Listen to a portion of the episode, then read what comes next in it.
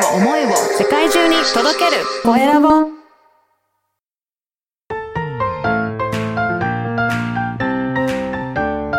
聞く力能力技術魅力があるのに伝わらない社長へ。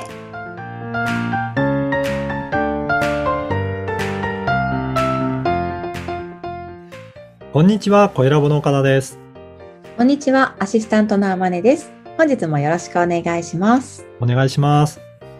小田さん今回はどんなお話をしていただけるんですか？はい、今回はですね、やる気についてちょっとお話ししようかなと思います。はいやる気ですね、ね、あまねさんどうですか？あの、はい。仕事とかで、なんかやる気で、出ないなとか、今日はやる気あるなとか、なんかはい。そういった気持ちの変化とかってありますか、ありますね。あありますめちゃくちゃあります、ありますか？なんかどういった時にやる気が出るとか、この時になかなかやる気出ないなっていう、そういうのって、なんか感じてたりとかしますかね、あーそうです朝あの私運動してるんですけどもおはい。運動した直後ってすごいやる気が出たりするんですよなるほど。はい。はいはいあとはやる気出ないのは、あうんの頭が痛い時、頭痛が出る時は。体調悪いとそうですよね。うんはい。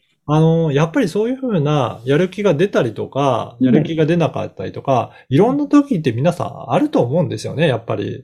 で、じゃあどんな時にえーやる気が出て、あの、こんな時にやる気が出ないとかってあるかなっていうふうなとこなんですけど、やっぱり、あのー頭で考えてやる気を出そうっていうよりは、心とか、なんかそういった体調とか、そういったところに影響ってすごく出るんじゃないかなと思います。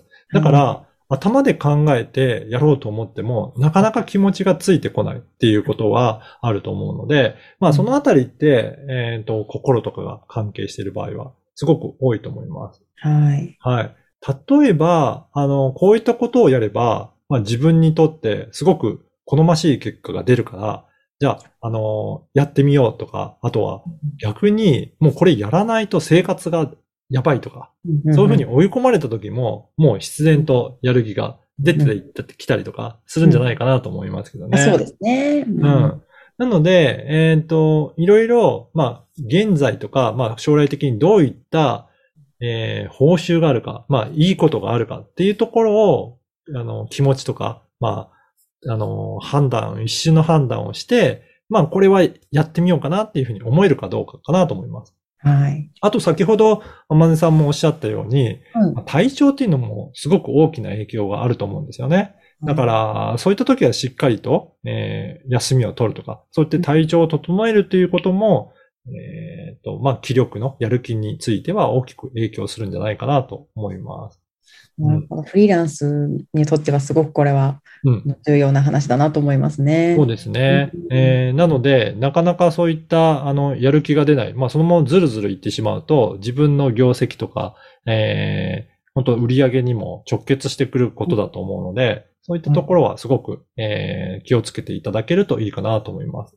なので、本当に体調の面で言うと、やっぱり疲れていると気力は落ちてしまうので、うん。えーそういった意味でも体調を整えるとか、あとは環境も大きいかなと思うんですけど、例えば、周りに皆さんが仕事をする雰囲気でいるとか、うん。そうじゃなくて自宅ですぐ目の前にうん。ゲームがあったりとか、なんかちょっと気が散るようなものがあったりすると、やっぱりやる気ってそがれると思うんですよね。そうですね。うん。なのでそういった環境のところも配慮してやっていくといいかなと思います。であえてカフェに行くとかもありってあことそうですよね。うん意外とどうですかねカフェとか行くと、まあ、なんとなくやる気が出るというか、仕事がはかどるっていうこともあるんじゃないかなと思うんですけど。うん、そうですね。あの、私、フリーランスにななりたかった時に、やっぱりこう、スタバであの、アップルパソコンをカタカタするっていうのが夢だったんですよね。はいはいはい。